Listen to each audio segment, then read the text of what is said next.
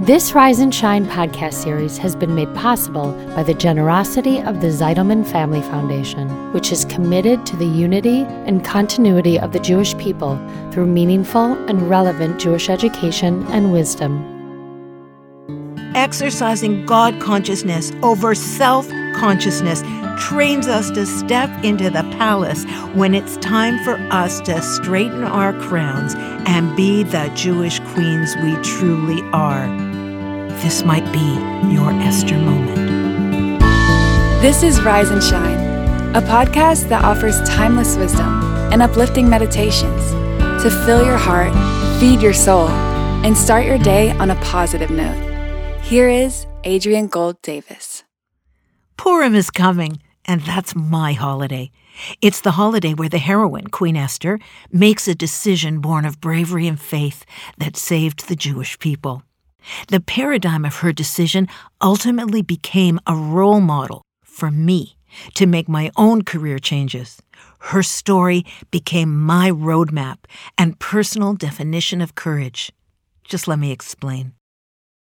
So I was driving home this early Monday morning from carpool, and the radio was blasting like I always did, and the windows were down.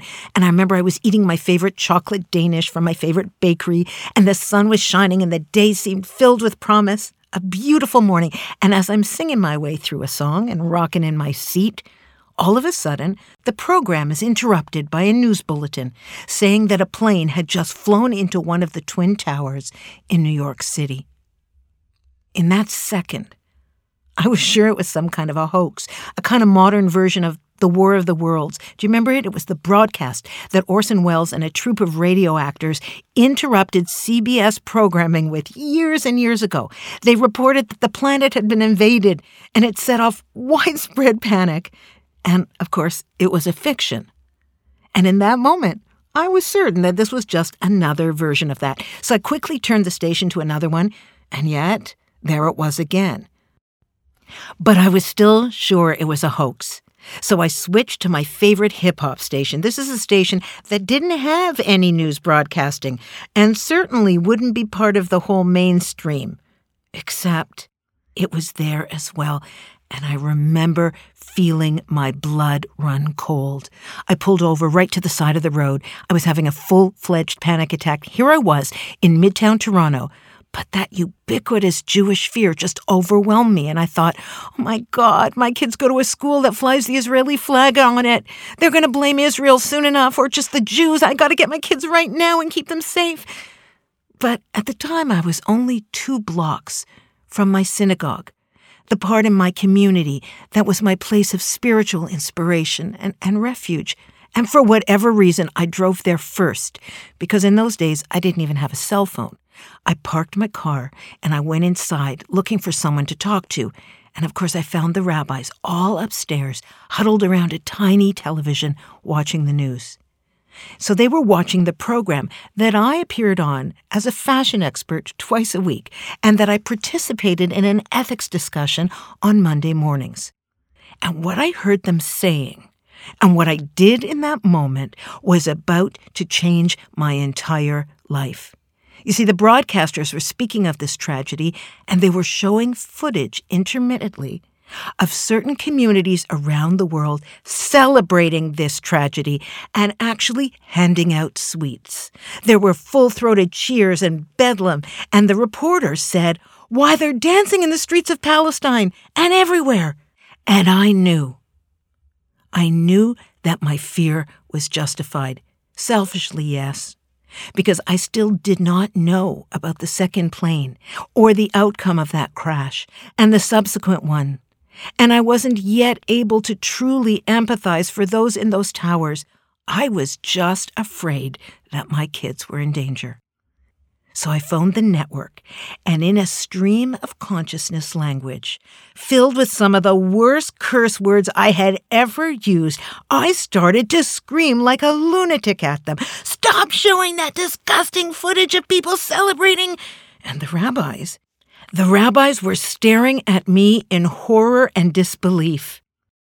And then one of them came over to me and said something in a very low voice. Adrienne, He said, I think this might be your Esther moment. My what? I asked him. What are you talking about? And then he reminded me of the story of Purim, how Queen Esther was instructed by her uncle Mordecai, after hearing about the impending destruction of the Jews, to go to the king, who was her husband, and ask him to spare her people, the Jewish people, because they'd been slated for destruction by the evil Haman. Well, this, after she'd been instructed to keep her identity hidden this whole time that she was in the palace. And she responds to her uncle that, the king hasn't called for me. And then, these are the words right out of the Megillah. We read this. She says, anyone, whether man or woman, who attempts to come to the inner court of the king, if they have not been called for, can be put to death, unless the king holds out his golden scepter, you can be executed. And I, well, I haven't been called into the king's chambers for a month. So when they told her uncle Mordecai what Esther had said, his response was paradigm shifting. Here's what he said Esther, don't think that if you stay quiet at this time that you're going to be any safer than the rest of the Jews. If you don't step up and speak to the king, the Jewish people will be saved by other means. That's true.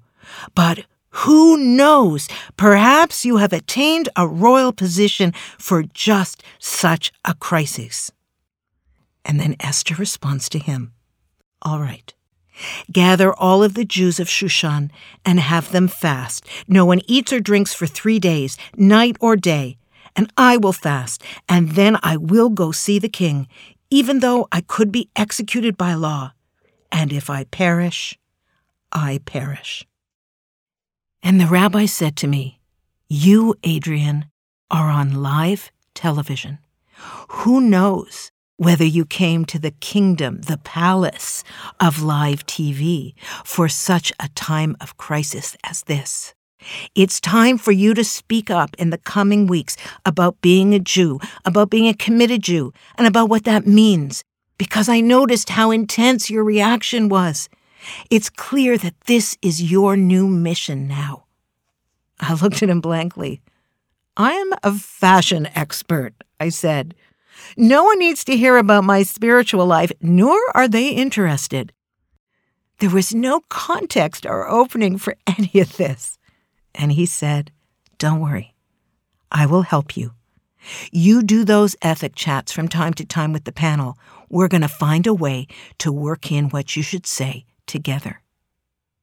So he was very prophetic in that moment, because a very big opportunity was thrust upon me courtesy of him. I had my own personal Esther moment, a moment where I would need to decide between my own job security and safety and the welfare of my people as a nation. It was a time I could unmask my private spiritual life and maybe make a difference. And that very week, I began my slow march to what I like to call career suicide. I found a way to segue into Jewish matters at every turn. I spoke out about things that made me very unpopular with the producers and often with the public. I was provocative, I was off the page, I was off script. And it was the end of my TV career and the beginning of life as I know it today. In each and every one of our lives, there are moments, big and small, where we're called upon to harness our courage and do what is right rather than what is easy. To step up for someone or something beyond ourselves, to risk doing right versus being right.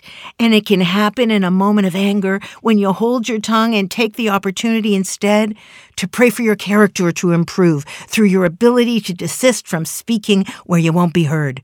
Or it can come in traffic when you're faced with a choice between letting someone in and just forging ahead blindly. And it can come in our small moments of civil disobedience when instead of just following orders, we allow our conscience to guide us rather than just going with the flow. And it can be in big places, but in the end, there's no real difference. Because searching for our Esther moments in the day to day prepare us for the moments that are the most difficult. Because exercising God consciousness over self consciousness trains us to step into the palace when it's time for us to straighten our crowns and be the Jewish queens we truly are. You know, 20 years have passed since that morning. But in every class I teach, every podcast I record, every Jewish choice I make, I know was forged as a result of that tragic day. And finding my own inner Esther helped me to want to help others find their own. So this week, as we move towards Purim, can you search for your own Esther moments?